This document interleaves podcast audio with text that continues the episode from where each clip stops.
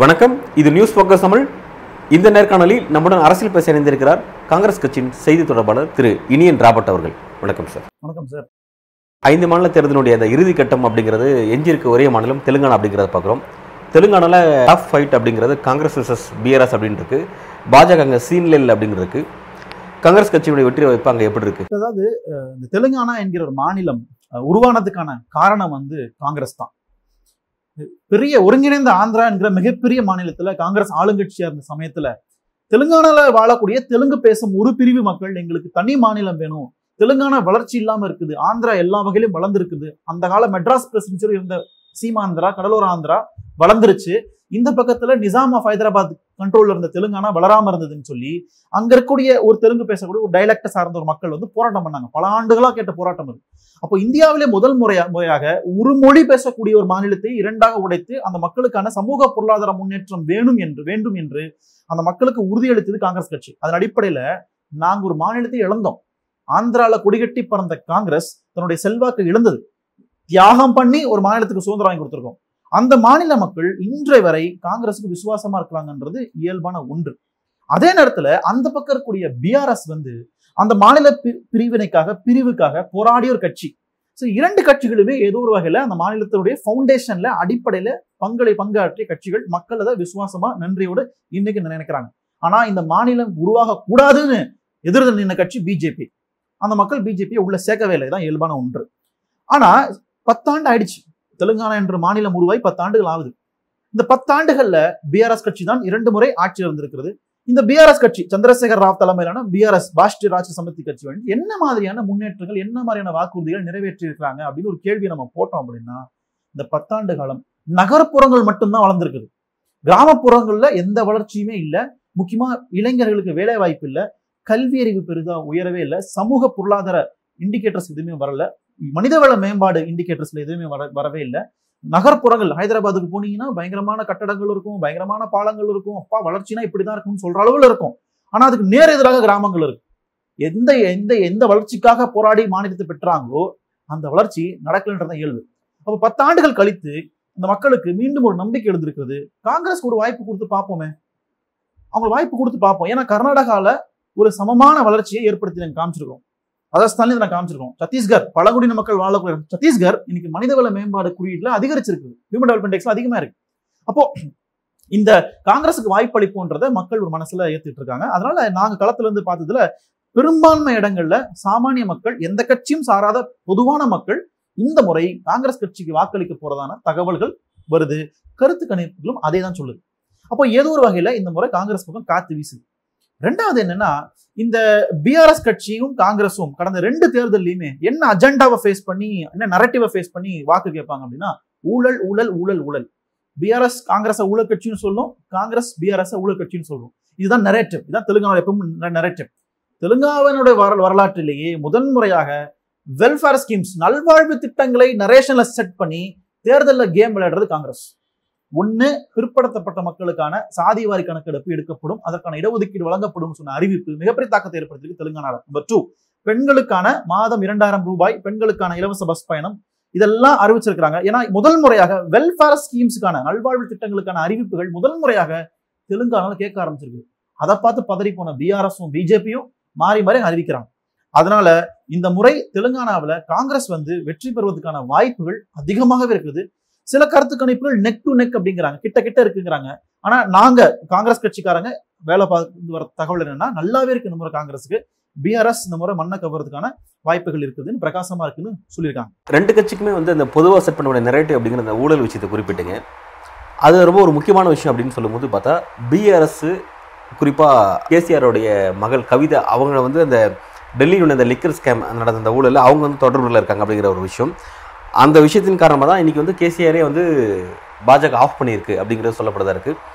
அந்த அரசியலை நீங்கள் ஒரு பெரிய பிரச்சாரமாக கொண்டு போனாவே அங்கே வந்து பிஆர்எஸ்க்கு ஒரு கெட்ட பேர் உருவாகும், மக்கள்கிட்ட உங்களுக்கான ஒரு பேர் கிடைக்கும்.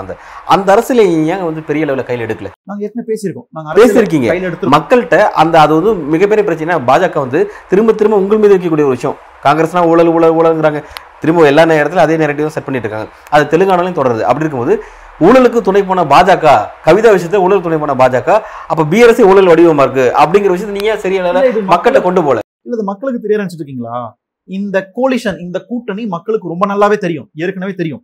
அதில் திருப்பி நாங்கள் அதை போய் சொல்றதுக்கான தேவை இல்லை. கவிதா அவர்களுக்கும் பிஜேபி அவர்களுக்கும் நடந்த அந்த டீலிங் என்னன்றது தெலுங்கானாவில் வாழக்கூடிய சாமானிய மக்கள் கடைக்கோடி வரைக்கும் தெரியும். அதை பத்தி பிரச்சாரம் பண்றதுனால எந்த பயனும் இல்லை. நான் அதை தான் முதல்ல சொன்னேன், ஊழல் ஊழல் மாத்தி மாத்தி சண்டை போடுறதுல எந்த பயனும் இல்லை.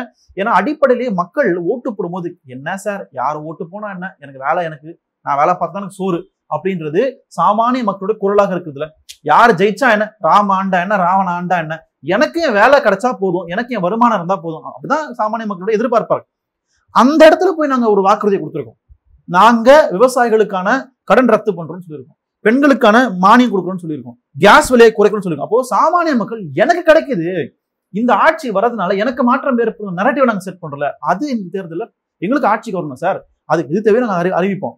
திருப்பி நாங்கள் ஊழலை பேசுறது வந்து எங்களுக்கு எந்த சாதகமும் ஏற்படாதுன்னு தெரியும் பொழுது அது தேவையில்லை நான் நினைக்கிறோம். ஓகே, இப்போ நலத்திட்டங்களை தான் நீங்கள் கான்சன்ட்ரேட் பண்ணுறேன்னு குறிப்பிடுறீங்க.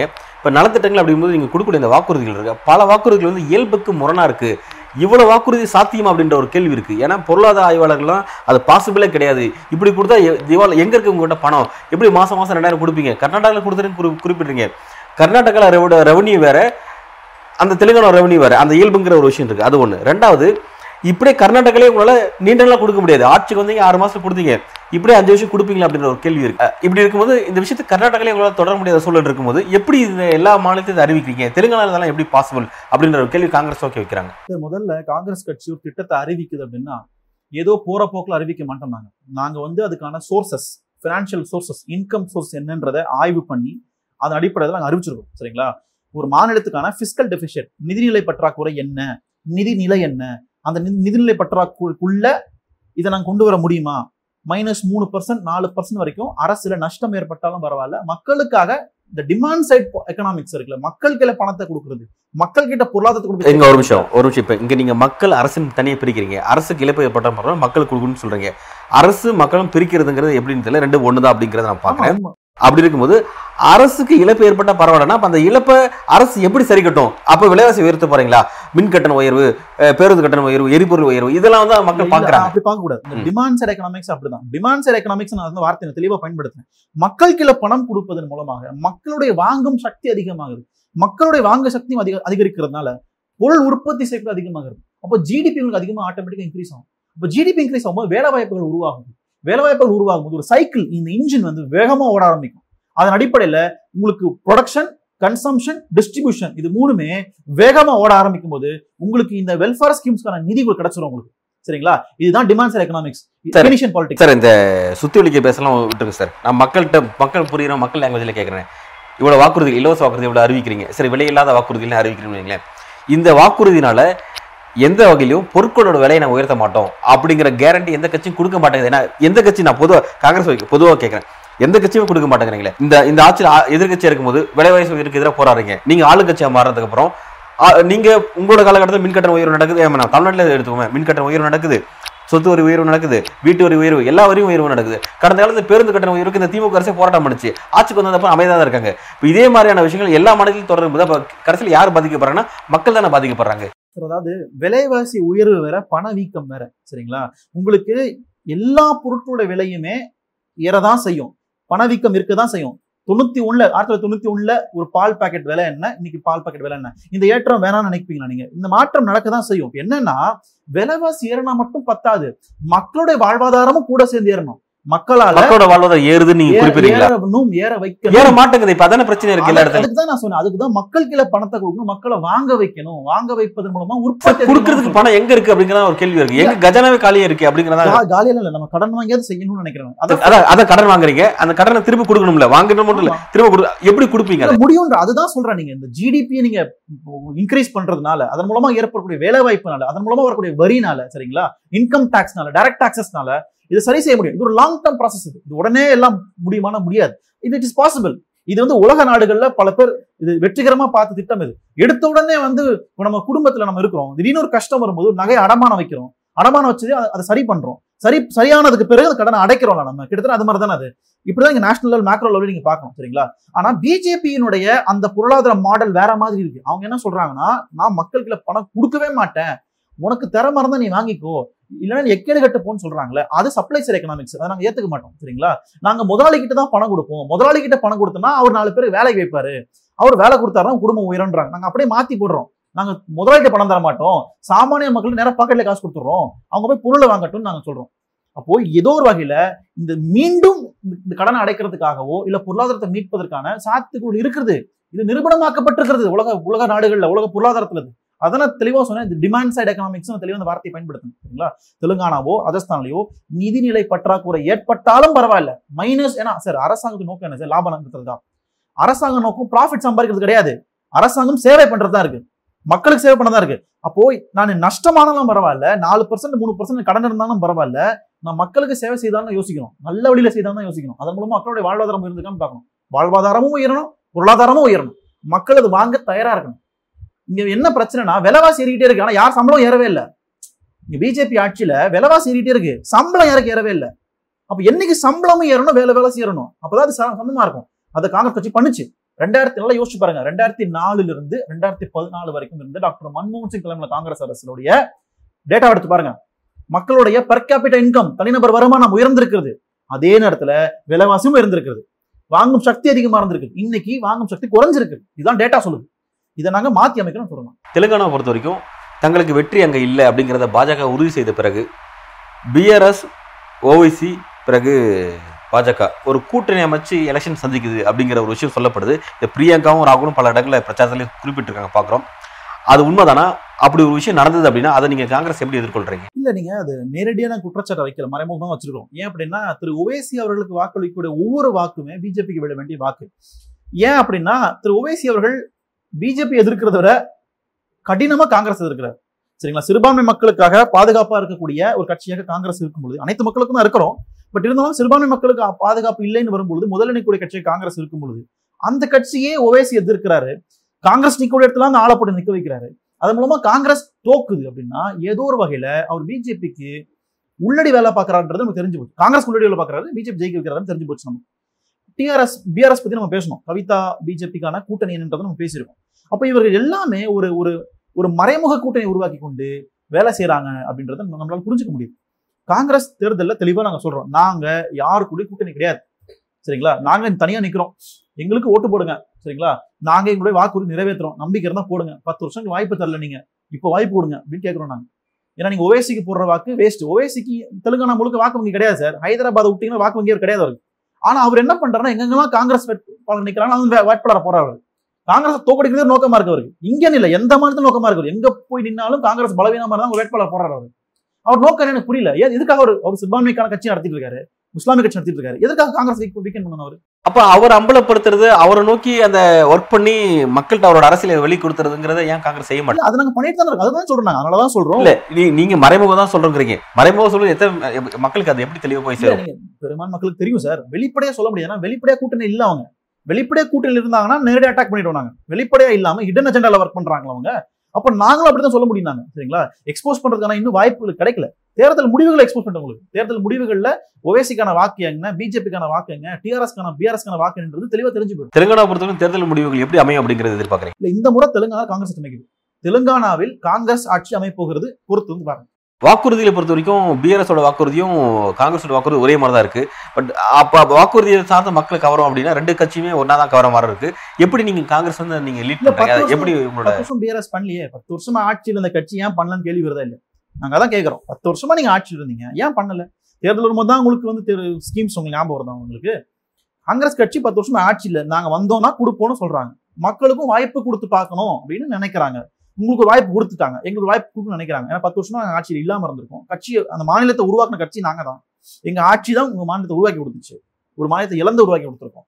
அதனால இந்த முறை காங்கிரஸ் வர்றதுக்கான வாய்ப்புகள் பிரகாசமா இருக்கு. நீங்க 75-80 விழுக்காடு தொகுதிகளை காங்கிரஸ் கைப்பற்ற போகிறது நோட் பண்ணிக்கோங்க. பாஜகவை பொறுத்த வரைக்கும் தெலுங்கானால அவங்களுடைய அந்த இறுதி ரிசல்ட் என்னவா இருக்கும், என்ன அங்க இருந்து கேதர் பண்ண போறாங்கன்னு பாக்குறீங்க? இல்ல கணிசமாக சில தொகுதிகளில் அவங்க வாக்குகளை வாங்குவாங்க. முக்கியமா மேற்கு தெலுங்கானா, நாக்பூரை ஒட்டி வரக்கூடிய மேற்கு தெலுங்கானா பகுதியில அந்த பகுதியில் அவங்களுக்கு செல்வாக்கு இருக்க தான் செய்யுது. ஏன்னா அன்னைக்கு நிசாமுக்கு எதிராக போர்க்களத்தில் கட்டமைச்ச அந்த அந்த பேஸ் இன்னும் அங்கே இருக்கிறதுனால வெஸ்டர்ன் ஸ்டேட் பார்ட் ஆஃப் தெலுங்கானால அவங்களுக்கு வாக்கு வாங்கியிருக்கு. ஆனால் அது அதிகபட்சம் 10 சீட்டுக்கு மேலே போகாது. அதெல்லாம் அவங்க வந்து ஒரு எதிர்கட்சியாக உட்காரது கூட அவங்களுக்கு தகுதி இல்லாத கட்சியாக தான் இருக்கிறாங்க. டெபாசிட் பல தொகுதியில் வாங்க மாட்டாங்க. தெலுங்கானால முக்கியம் பழங்குடியினர் மக்கள் வாழக்கூடிய பகுதிகளில் டெபாசிட் வாங்க மாட்டாங்க அவங்க. அதான் இங்கே யதார்த்தமாக இருக்குது. அதனால் இந்த வரக்கூடிய தேர்தலில் தெலுங்கானா பிஆர்எஸுக்கும் காங்கிரஸுக்கும் தான் போட்டி தெளிவாக நடக்குது. அதில் காங்கிரஸ் வெற்றி வாய்ப்பு பெறுன்றது நம்மளுக்கு நம்புறோம். குறிப்பாக தெலுங்கானாவில் பாஜக சந்திக்கக்கூடிய தோல்வி அப்படிங்கிறது அவங்களுக்கு என்ன விதமான ஒரு பிம்பத்தை கொடுக்கும்? குறிப்பாக பிரதமர் மோடிக்கு என்ன விதமான பிம்பத்தை கொடுக்கும் தேர்தலுக்கு பிறகு அப்படின்னு எதிர்பார்க்குறீங்க? இல்லை, தெலுங்கானா மட்டும் இல்லை, 5 ஸ்டேட்லையுமே பிஜேபி தோக்க தான் போகுது. இது ஒரு செமிஃபைனல் மேட்ச். இது இந்த 5 ஸ்டேட்லையுமே பிஜேபி தோக்குது அப்படின்னா 2024லயும் பிஜேபி மண்ணை கவ்வு போகிறது என்பதால் உறுதியாயிடும். ஒருவேளை அவங்க இப்படி குறிப்பிடறாங்க, இது வந்து சட்டமன்ற தேர்தல், சட்டமன்ற தேர்தலுக்கு ஒரு மாதிரியான வாக்கு மக்கள் வாக்களிக்கிறாங்க, நாடாளுமன்ற தேர்தலுக்கு வேற மாதிரி வாக்களிக்கிறாங்க, இது அப்படியே முரண்பட்டா திரும்பும் அப்படின்றாங்க. இல்ல, அதுக்கான வாய்ப்புகள் முடிஞ்சு போச்சு. அதெல்லாம் 2019 தான் கடைசி வாய்ப்பு. சார், மக்கள் எப்பவுமே மாற்றத்தை விரும்புவோம். ஜனநாயகத்துல இருக்கக்கூடிய அதிகபட்ச பண்பு என்னன்னா மாற்றம் தான், சரிங்களா? ஒரே கட்சி ஒரே தலைவரை மக்கள் விரும்ப மாட்டாங்க. ரெண்டாவது விஷயம் என்னன்னா, நீங்க இந்தியாவில் முக்கியமா வட இந்தியாவில் பிஜேபி ஸ்ட்ராங்கா இருக்குன்னு நினைக்கிறீங்களா? நிறைய பேர் சொல்றாங்க பீமாரோ ஸ்டேட்ஸ்ல பிஜேபி ஸ்ட்ராங்கா இருக்கு, வட இந்தியா முழுக்க இந்தியா பிஜேபி பலமா இருக்குன்றாங்க. நாங்க ஏத்துக்க மாட்டோம்.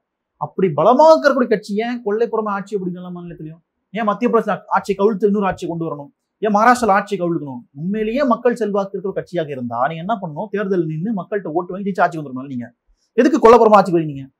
அடிப்படையிலேயே வட இந்தியாவில் பிஜேபி எந்த சப்போர்ட்டும் கிடையாது, எந்த மாசும் கிடையாது. இந்த மாதிரி கொள்ளைப்புறமா ஆட்சியை பிடிச்சிக்கிட்டு எங்க சப்போர்ட் கூப்பிட்டு இருக்காங்க, சரிங்களா? உத்தரப்பிரதேசம் என்ற ஒரு மாநிலத்தை தவிர வேற எந்த மாநிலத்திலையும் பிஜேபி ஹோல்டே கிடையாது. குஜராத் வச்சுக்கலாம். குஜராத்லயும் ஆம் ஆத்மி கோட்டை கலைச்சிட்டு இருக்காங்களே, குஜராத்லயும் கிடையாது. இன்னைக்கு கலைஞ்சிக்கிட்டு இருக்குது கோட்டை, அவங்களுக்கான கோட்டை கலைஞ்சிக்கிட்டு இருக்குது. உத்தரப்பிரதேசம் வலுவாக இருக்கிறது. ஏன்னா உத்தரப்பிரதேசம் கொஞ்சம் அடிப்படை, உத்தரப்பிரதேசல சமாஜ்வாதி பார்ட்டி கொஞ்சம் வலுவா இருக்கு. ஆனா இருந்தாலும் பிஜேபி அதோட வலுவா இருக்குன்ற இந்தியாவிலேயே ஒரு ஸ்ட்ராங்கஸ்ட் பேஸா இருக்கிறது யூபி தான் பிஜேபிக்கு. ரெண்டாவது வேணா குஜராத் சொல்லலாம், பட் அங்கேயும் ஆம் ஆத்மி வந்து கோட்டையை கலைக்கிறாங்க. காங்கிரஸும் வந்து வலுவாக தான் இருக்குது, காங்கிரஸ் வலுவாக இருக்கிறாங்க. அதனால வந்து உங்களுக்கு எங்களால் வட இந்தியாவில் பிஜேபி வந்து ஸ்ட்ராங்கா இருக்குன்ற கருத்தை ஏற்றுக்க முடியாது. இதெல்லாம் பற்றி பார்க்கும்பொழுது நிச்சயமாக 2024ல ஒரு மாற்றம் நிகழதான் போகுது. ரெண்டாவது, எங்க தலைவர் சொன்ன, தலைவர் ராகுல் காந்தி சொன்ன சாதி வரி கணக்கெடுப்பா இருக்கட்டும், அதே மாதிரி உங்களுக்கு வந்து தேர்தல் வாக்குறுதி சொல்லப்பட்ட மக்களுக்கான இலவச 6000 ரூபாய் பணமா இருக்கட்டும், விவசாய சட்டம் ரத்தா இருக்கட்டும், இந்த மாதிரி பல விஷயங்களை வந்து நாங்கள் வந்து முன்னெடுத்து செல்ல போறோம். அது நல்ல வாக்குறுதி. பல்வேறு கேள்வி ரொம்ப ஆழமான உங்களோட கருத்துல வழங்கியிருக்கீங்க. மிக்க நன்றி.